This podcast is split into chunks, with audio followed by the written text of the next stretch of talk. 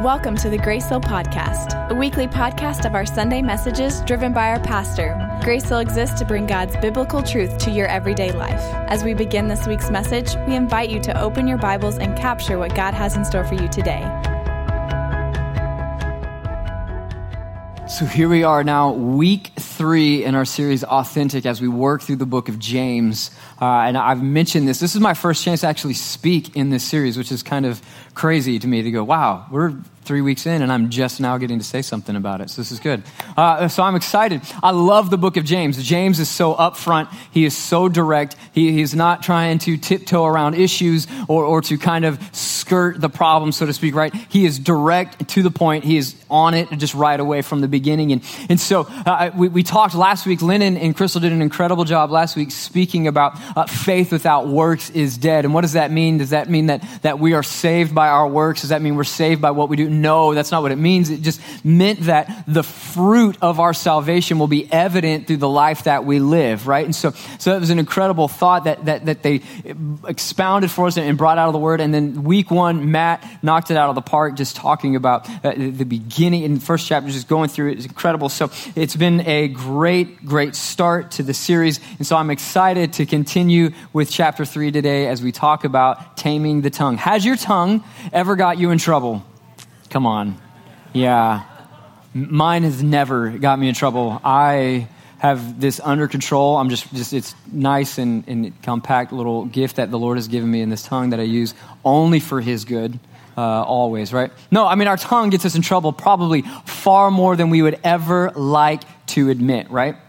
There are so many times when we've said things that we go, whoops, immediate regret. Right? We've had those moments. And, and and I think that that we will probably continue to have those moments while we continue to work and, and, and strive to be more like Christ in this. Yet our tongue, while it is the smallest, you know, this small little muscle, it's probably the most powerful muscle in the human body because of its ability to tear down, to destroy, or to build up in however it's used. The tongue is a, a, an impressive part of the body. See, Uh, I, I can tell you more often than not, the times that it's gotten me in trouble has been probably from a poorly timed joke or an underprepared thought. And you go, that didn't come out the way I anticipated it to, or that was uh, misinterpreted, things of that nature. And then I try to do the awkward task of trying to dig myself out of it using that same tongue that just got me into trouble in the first place, right? And only digs it deeper and deeper, right? You've had those moments several times. If you're married, men, uh, you know how common of, of an issue that this can be, where you go, no, that's not what I'm, you misunderstood, that's not what I should, and you, what I meant was, and you go, just stop, just do yourself a favor in that moment, just be quiet, and just, you just cut your losses and move on. You just go, you know what? We'll rebound later. We'll come back. We'll fix it in time, right? The tongue can, can get us into trouble. And, and if we're good enough with it, maybe it can get us out of trouble. But more often than not, the tongue can get us in trouble. Uh, James has explained two characteristics of mature Christians in, in, in these first two uh, chapters. He, you know, uh, first, he, he is patient in trouble. A mature Christian is patient in trouble. And we learn that in chapter, chapter one. And then chapter two talks about practicing truth. And in this section in chapter three, Uh, he shares uh, this, this third characteristic that is the power over his tongue. The mature Christian has power over the tongue. The tongue is powerful. And, and, and if just left to, to have its way and to do what it wants, it can be a destructive, destructive device. There was a pastor who told a story about a member of his church, and it was a, a lady in the church who was a, a big-time gossip within the church, and and this was this would have been you know twenty years ago at this point now, but but she would just sit on the phone all day and just share whatever prayer reco- prayer requests that she had from others to pass along. Right? But I just really think you need to be praying for brother so and so because rumor has it. Oh, that sounds like a prayer request, right? And so it's just this continual, constant. A, you know, gossiping, going on constantly, just going constant, constant, just always wanting to speak to anybody who would hear or who would listen. And, and it was, the pastor was aware of it and had tried to deal with it several times. And at one point she came to the pastor and said, "Oh, pastor, the Lord has convicted me. The Lord has convicted me and I need to, I I need to confess my, my issue with gossip. And now the pastor was was very uh, aware of the fact that what she was speaking was not authentic, because she had gone down this road several times before. And at this point, he's going, how many times are we going to do this? You know, I've, I've dealt with this over and over. And he says to her in, in just kind of sheepishly and, and cautiously, then what do you plan to do about it? She said, well, I need to lay my tongue on the altar. And the pastor says, ma'am, there's not an altar big enough. And just left her to think about what he had just told her. Now, the tongue can get us in a lot of trouble, right? And if left uncontrolled, can be destructive. But if if brought into alignment with the Word of God and to who the Lord is, it can be a, a, a powerful source of, of, of building up and of evangelizing. Uh, the Christians James that was writing to were apparently uh, struggling heavily with their tongue, because all throughout James, you hear about the struggles of what they were speaking and what they were saying. This is a constant theme running through the book of James. And in James one, he says, be swift to hear, slow to speak, right? He's saying, bite your tongue. Uh, and, and then, then he says also that the, the believer who does not bridle his tongue is not truly religious.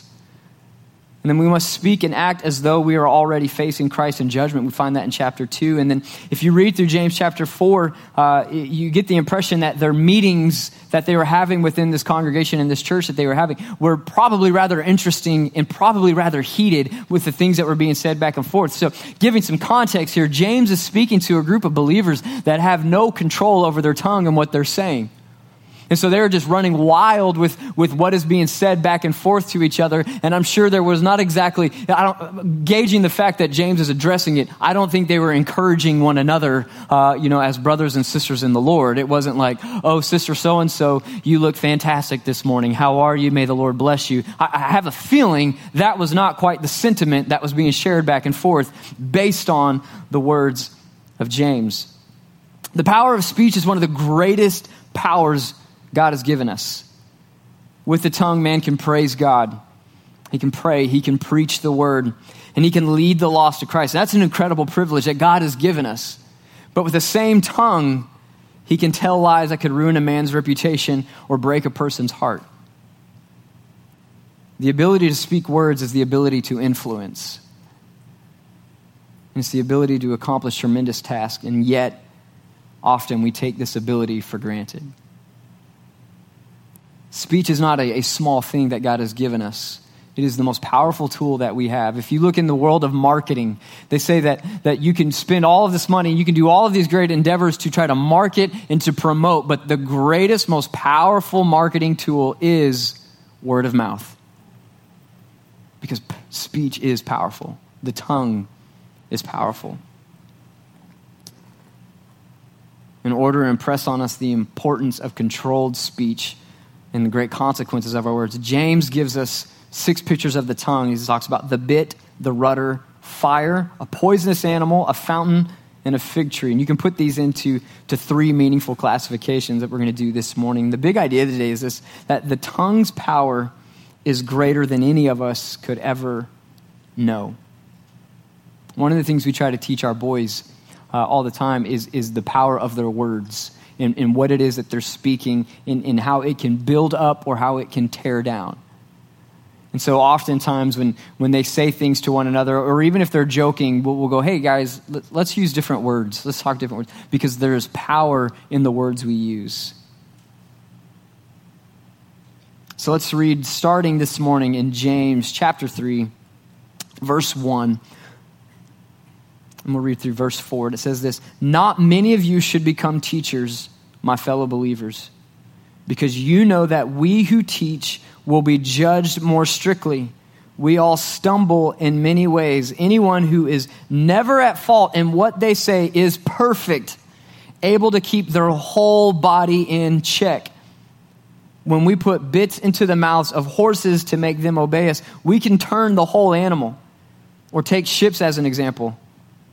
Although they are so large and are driven by strong winds, they are steered by a very small rudder wherever the pilot wants to go. Let's pray. Father, we love you, and we thank you, God, for your word. And we thank you for what you want to speak to us and how you want to instruct us through your word. So, Father, today I pray that we take your word and that we apply it, that we use it in our lives to become more like you today. We thank you for it in Jesus' name. Amen.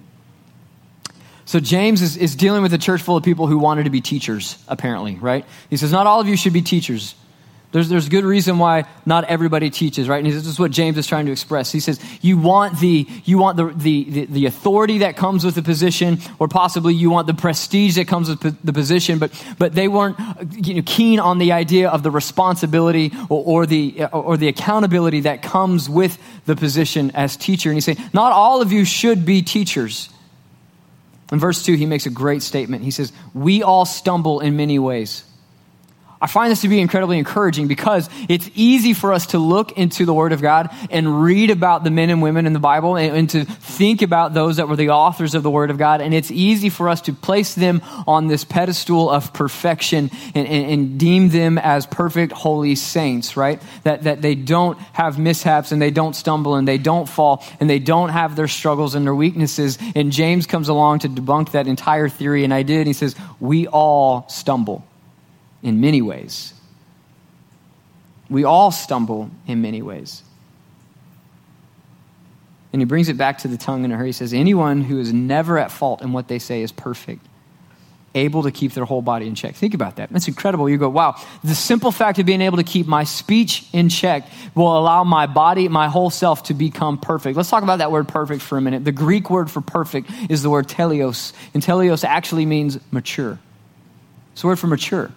It doesn't mean absolute perfection. It, it doesn't mean that, that you, you can reign in the tongue and that you live now this holy, perfect life, you know, apart from the need of Christ, right? No, no, no. This just talks about spiritual maturity.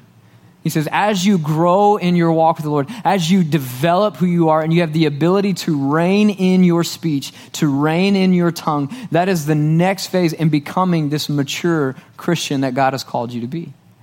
It's about, see, James is all about not just being content with the salvation we receive, but striving and growing in our sanctification, in this growth, in this walk along with the Lord. And he says, when we when we learn to reign in the tongue, when we learn to to to put it in its place, that the whole body can be made perfect. The whole body can become mature in Christ.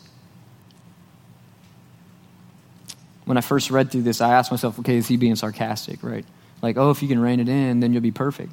But the reality is, is he, he's telling us that if we learn to control it, we can determine the direction that the rest of us goes. I, uh, I am not a cowboy or a ranch hand.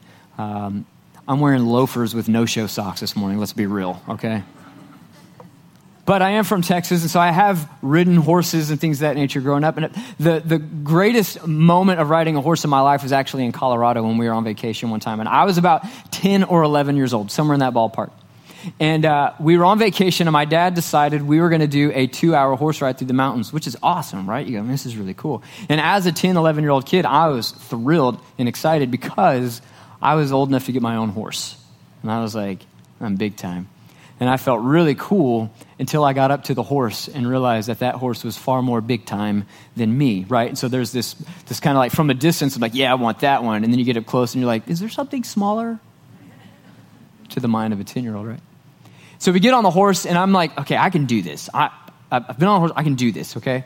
And we start to go and I freeze, right? right I panic, I get like fear. And so I, I'm having the hardest time getting the horse to go. I'm having the hardest time getting like the courage to pull, to be like, go this way, right? I'm, I'm struggling with the reins. And so finally the guy who was leading our, our group comes back and he grabs the reins of my horse and he pulls me up to the front. And it was the coolest thing because then I'm just hanging on. I'm just holding on the rest of the day, acting like I'm leading this horse. I had no control of the thing. The guy leading had control of the reins, which meant that he could pull that horse wherever he wanted to go based on the bit in its mouth and could change the course and the direction of that horse. It was awesome. So for two hours, we rode through the mountains and I didn't have to pay attention to anything. I just had to sit there and take it all in, right? It was just an incredible moment as a child. Now, the next morning, like full disclosure here, uh, I was so saddle sore, I legitimately thought I was paralyzed and I may have overreacted. as I screamed from our bed in the little condo we had rented, "Mom, I can't move my legs!" And I woke everybody up at like six in the morning because I couldn't move my legs. It's made for an awful second day of vacation, but being on the horse and seeing how the horse was led and directed by this small piece of metal, because the, the, the, the guide had placed this bit in its mouth and knew that whenever he wanted it to go to the right, he pulled this way. If you want to go to the left, he would pull this way. And that horse would follow the direction. It's incredible when you think about the size of this animal. Here I am as a child, fearful because of how large this animal is. And yet it was directed and led by a small piece of metal in the mouth of this horse. It really is remarkable. Now, Lauren and I, we've gone on a few cruises, and I think cruises are, are fantastic. I absolutely love it. It's, it's a lot of fun. And, and, and these boats are huge, and they're massive. The average, I looked it up just because I was curious. The average weight of a cruise ship is somewhere between twenty thousand tons and sixty thousand tons. These are not small boats. These are massive, huge things. And so I looked up, I was like, what is the size of a rudder on these huge cruise ships? It's This will blow your mind. So these things are huge. So I looked it up. The rudder size is typically, not always, but typically two percent of the water of the size of the boat underwater. So two percent of the size of the boat that is underwater, which means not big.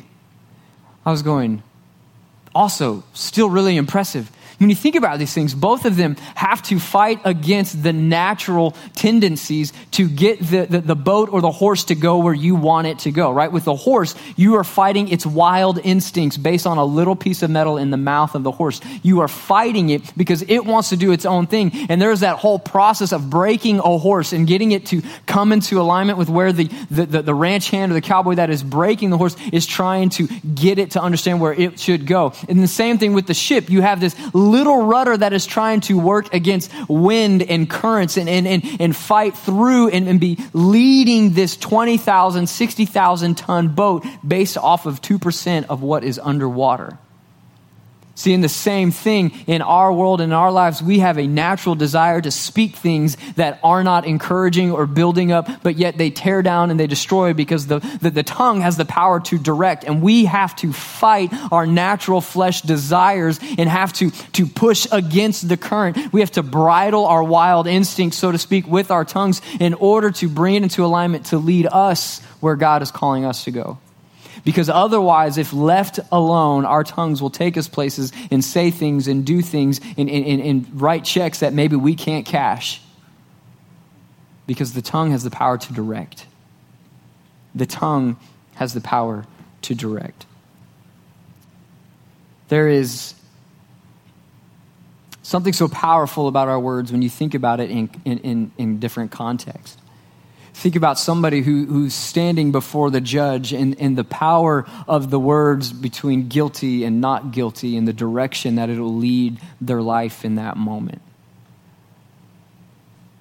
The power of our words to begin to speak to somebody else to say, no, you're not good enough, or to say, you are the greatest, that you, you can be greater than you've ever known. The ability to encourage or to tear down in the direction that it'll send those lives. The tongue has the power to direct. A runaway horse or a shipwreck could mean injury or death to others. Our words affect others. Our next point this morning is this: the tongue has the power to destroy. The tongue has the power to destroy. Let's jump back into our, our text this morning. We'll start in verse five. I'll give you a moment. Uh, we'll be in James chapter three, verse five right here for this next little bit. If you do have your Bibles this morning, I will encourage you to open it and read it uh, with us and find it. Um, I'm going to take two seconds to, to speak to something that is not on my notes. Uh, we are going to be working over these next little bit um, in our church as a whole to help develop a culture of biblical literacy and understanding and knowing the Word of God. Uh If you look at the, the the world historically and culturally where we are now, this would be deemed the most biblical illiterate generation of all time. Way to go us, like, right? We're doing awesome. But we can fight against that. Uh, so some of the things, we're going to start tweaking and changing some things within how we do church on Sunday mornings uh, to encourage each of us uh, to be more in the Word of God. So, so one of my encouragements is bring your Bible to church on Sunday mornings. Open it and, and, and find where things are in the Bible. And that's sometimes the most intimidating part, going, I don't know where anything is. This is a good, this is a good safe place to learn where things are in the Word of God, right? So that's my, my quick little tidbit, and there'll be more on that to come. But uh, so starting in verse five, it says, "Likewise, the tongue is a small part of the body, but it makes great boast. Consider what a great forest is set on fire by a small spark. The tongue is also a fire, a world of evil among parts of the body. It corrupts the whole body, sets the whole course of one's life on fire, and is itself set on fire by hell. All kinds of animals, birds, reptiles, and sea creatures are being tamed and have been tamed by mankind, but no human being can tame the tongue. It is a restless evil full of deadly poison." On October eighth, eighteen seventy-one was the day that started the Great Chicago Fire. And it started in the O'Leary barn at approximately eight thirty p.m. Small fire. Could have been contained had it been noticed. It could have been stopped. But like any other fire, it spread. And it spread quickly. In fact, it, it spread so fast and, and it was so widespread and it, and it did so much damage that one hundred thousand people were left homeless. seventeen thousand five hundred buildings were destroyed and three hundred people died. This was an incredible tragedy in the city of Chicago. It cost the city over four hundred million dollars to repair. You do that in today's dollars, that's over eight billion dollars of damage. It's mind-blowing, it's remarkable, just the, the devastation that one small fire can cause. Our words can start fires. David writes about uh, an experience uh, that he had because uh, he spoke when he was hot, right? Have you ever been just like angry and just hot and then you speak and you go, whoops, right? Okay, we've all been there. I think so. I hope so. Otherwise, I feel like an idiot right now. Psalm thirty-nine, verse one, David says this. He said, "I said, I will watch my eyes and keep my tongue from sin. I will put a muzzle on my mouth while the while in the presence of the wicked." Skip down two verses in chapter thirty-nine, verse three. Psalm thirty-nine, verse three says, "My heart grew hot within me while I meditated, the fire burned. Then I spoke with my tongue." So two verses ago, he was going to keep his mouth shut. He lasted all of two verses. And uh, while I was hot, he said, "I spoke with my tongue." Have you ever had that moment where you think, you know what? No, I'm going to bite my tongue. I'm not going to say anything. I'm going to keep it shut. And then something else happens. They just, it's like poking the bear. And you're like, you better stop, right? You better stop. And then all of a sudden, all right, that's it. You went too far. This is where David is at, right? He's in this moment of, I was going to do it. I was going to be strong. I was going to hold tight. I was going to keep my mouth shut. I wasn't going to say anything. And I was just getting angry. I was getting really angry, hoping that they would quit. So rather than walking away, David stayed so that they could continue to make him angry, right? That's how I look at it. And I'm like, you had the chance to walk, man. He's like, nope, nope. I just wanted to hear what else they had to say. And then just come down on them. I'm David. I'll kill you with my tongue. Right? I've had that experience. I know I've been there many times. For me, my, my initial reaction in situations when I begin to become angry is I begin to start seeing things and finding ways to tear down or to make the person feel like less of a person, right? It's not a good thing, right? This isn't a, a characteristic or trait about me that I'm proud of. This is something that I too have to work on. Uh, there was, there was a time in, uh, a few years back, we were in Disney. And um, and we were, there had been a parade. It was like the three o'clock parade or whatever. And this lady was angry with us because we stopped and we were watching this parade. And she was getting very upset with me. And I turned and I looked at her and I had to bite my tongue because I was thinking, I'm ready to tear you to pieces, woman, in front of all of these people. And it was the grace of God that I bit my tongue. And Lauren was very proud because in the moment afterwards, we left and I told her everything I wanted to say. And she was like, I'm really glad you didn't. And I'm like, yes, I know, because I wanted to keep my family in the park that day, right? I didn't want this to become a thing that didn't need to happen. You know, it's one of those moments where you go, thank you, Lord, for giving me grace in this moment, because the need to tame this, it would have been a fire that began to burn uncontrollably. Our words can destroy. Fire has a propensity to continue to grow, and the more fuel you put on the fire, the faster and the further it can go. Fire damage can linger. It can last longer than expected. Uh, when I was younger, I had a friend or a family friend in our church, and, and they lost their house to a fire. And it started with a small spark in my friend's bedroom. There was a, a plug on the floor and water spilt, and the rest is history, right? And they stopped the fire in time before they lost everything, right? But because of the damage of the heat and the smoke, even in areas where the fire didn't get, it was deemed completely unsafe, and they had to flatten it, level it to the foundation, and build again. It was remarkable because even in areas where the fire did not directly touch, it had heated up so much that they were afraid that nails and screws would have begun to melt and become unstable and not strong enough to support the structure any longer. Didn't know that that was a possibility. Blew my mind. I was going, wow. And because of the damage that happened, uh, uh, even away from the fire, they had to move out, tear it down, and build brand new again.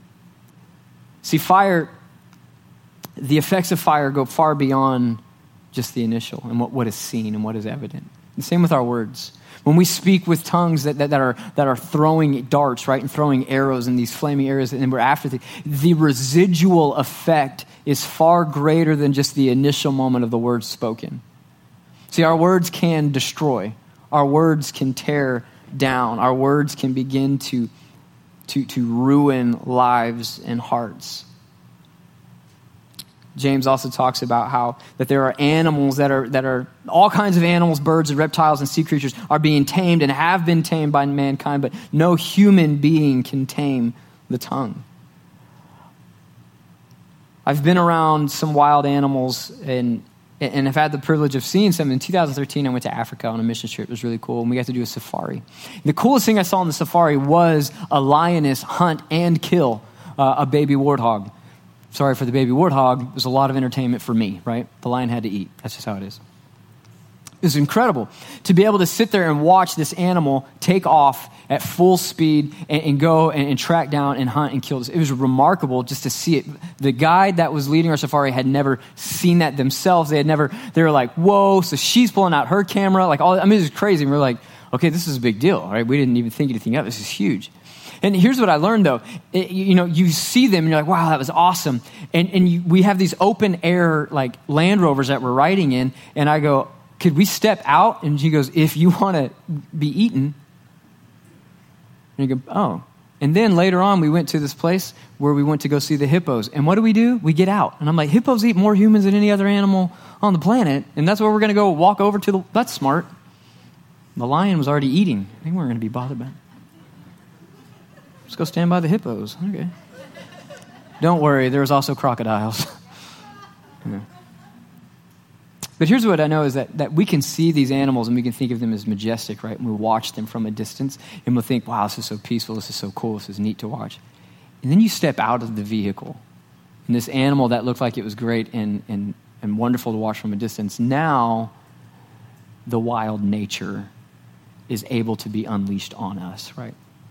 It's the same thing with our tongues, that that that if we don't learn to rein it in and to control it, the wild nature of our tongue will begin to not only start fires, but it'll be like the untamed animals who are then in attack mode and in go mode and want to, to destroy and to tear down.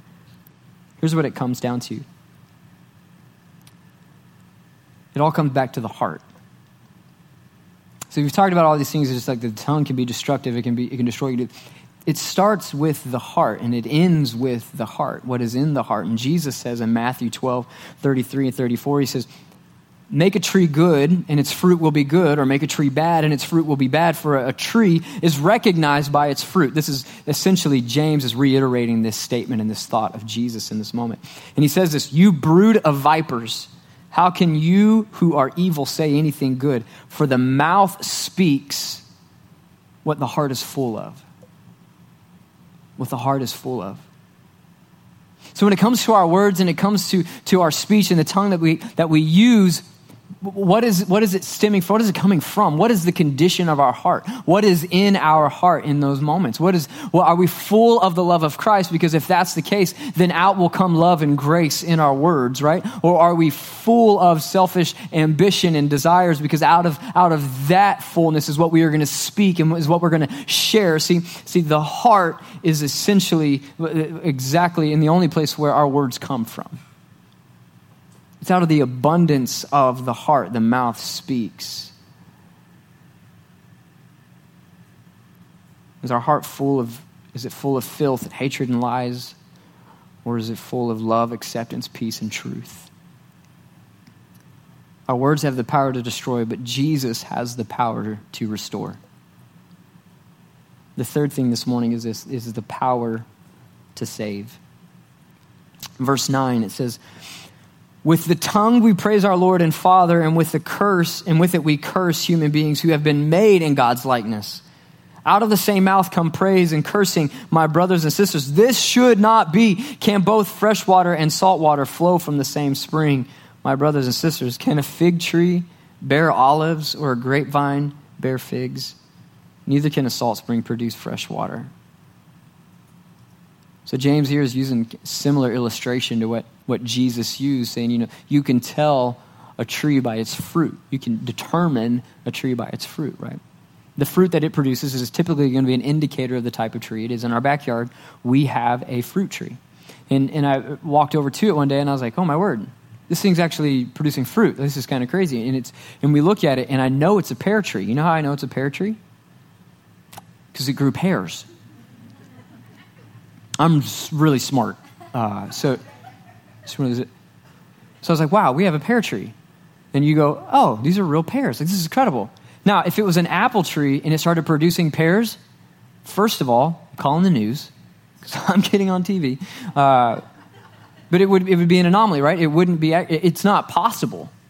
A pear tree is not going to produce apples, and apples not going to produce pear trees. You cannot produce fruit that you are not designed to produce, right? Or that you have not been transformed to create.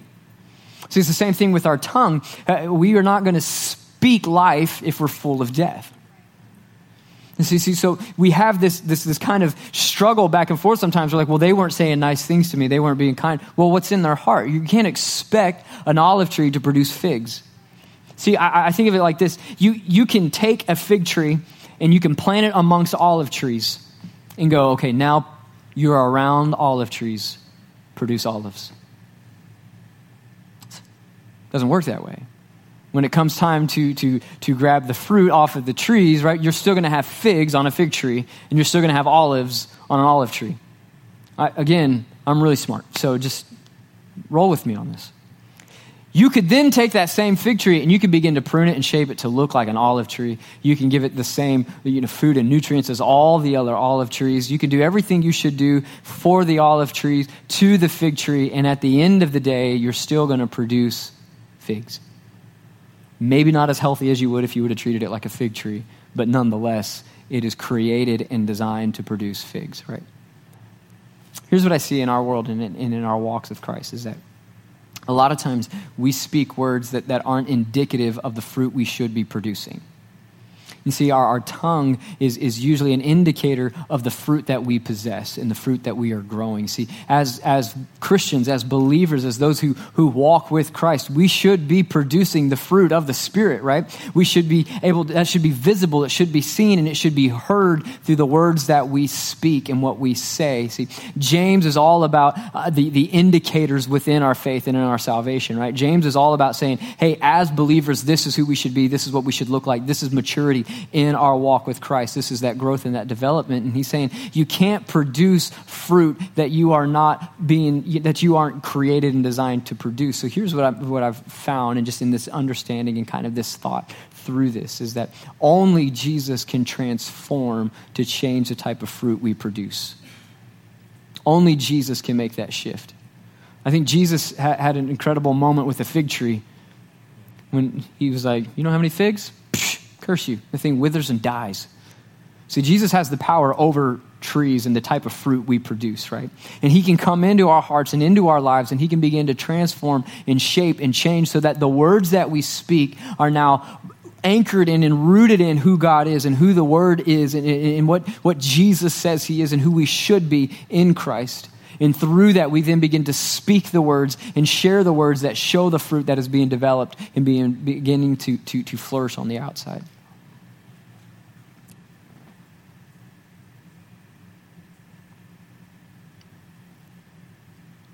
See, our power, our, our lips have the power to to destroy. Our tongue has the power to to tear down. It has the power to direct and to change the course, but it has the power to save. We started in the beginning talking about how, how speech is one of the greatest gifts God has ever given us, one of the greatest powers he's ever given us, because we can praise him and we can worship him, but also it is through our, our, our mouth that we, we find salvation. And it goes back to the heart again. And Paul wrote in Romans that if we believe in our heart and confess with our mouth that Jesus is Lord, then we will be saved. See, it all ties back to the heart and the mouth. The heart and the mouth. When it comes to what we say and the, the words we use in any situation, in any moment, and, and whether it's heated or whether it's or whether it's a subdued moment, no matter what it is we're speaking, it all stems from the condition of our heart. And when it comes to the, the salvation of our hearts, when it comes to salvation, when it comes to those things, it, it deals with our heart. It starts in the heart, in the belief in Christ, and from that comes the overflow of our words and our speech. I'll invite the worship team to join us.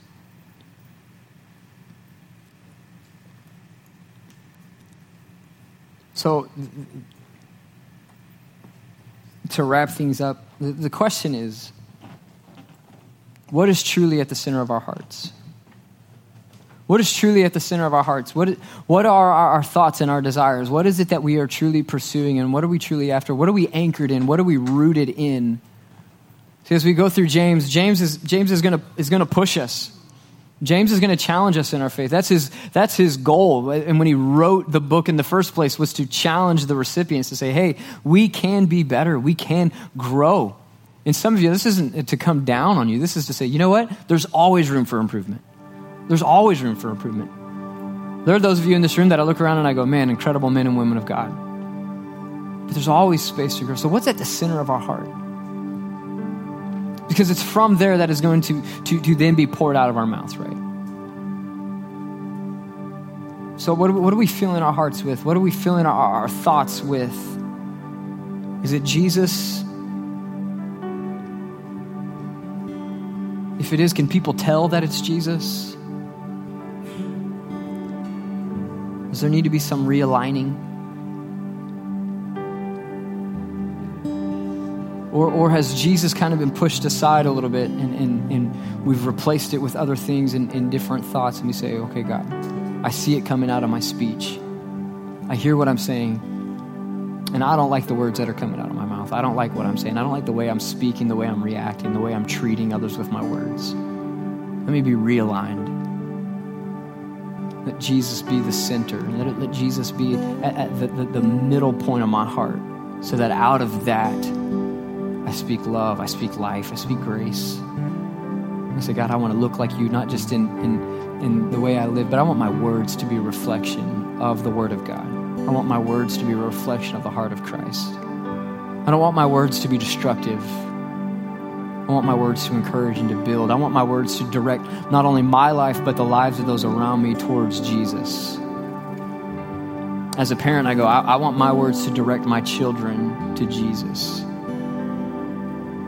I don't want the things I say to be a turnoff to others around me, but I want them to draw people to Jesus. And I think that's that's sometimes the one that we easily kind of slip over and not think about. You know what? We are, people see us.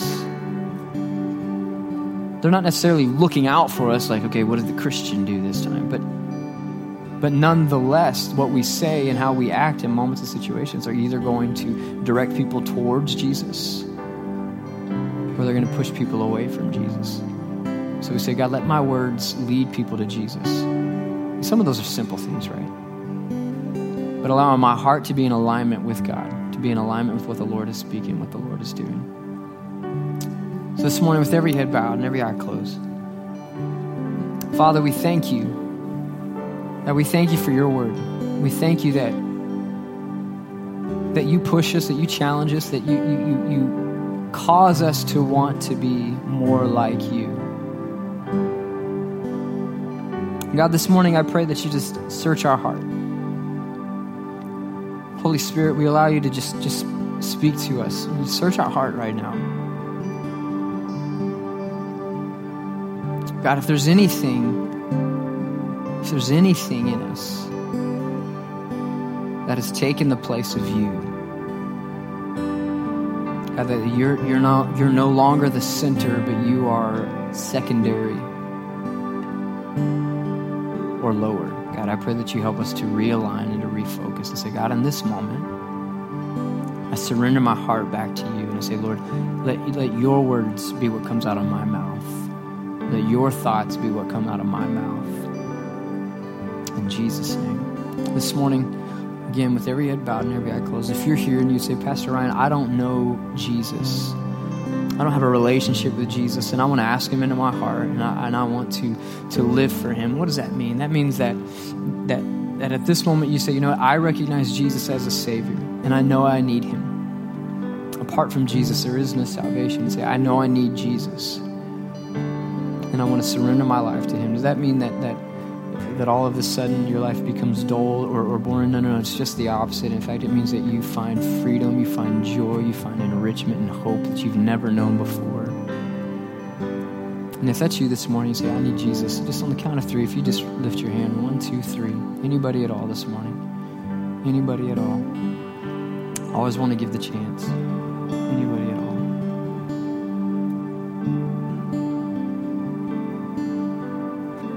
Father, we love you, Lord. God, we thank you for this morning. We thank you for your hand on us. God, that you speak to us. Lord, that you challenge us, that you lead us, that you work through us, and that you move, that you move in our hearts, Lord, that you don't want to leave us the same, but you want to move us forward day after day after day after day. And so, God, I pray that you use this time. God, I pray that we, we are challenged by your word. God, that we're motivated by your word to grow, to be more like you. God, I know oftentimes the tongue and, and what is said wants to be overlooked or pushed aside and not thought about. But God, it is so indicative of what is in the heart. God, it, it's essentially the thermometer of where our heart is, Lord. And so I pray, God, that, that our words will reflect Christ in every situation, in every moment. We thank you for it. We give you glory. We give you honor for it. In Jesus' name.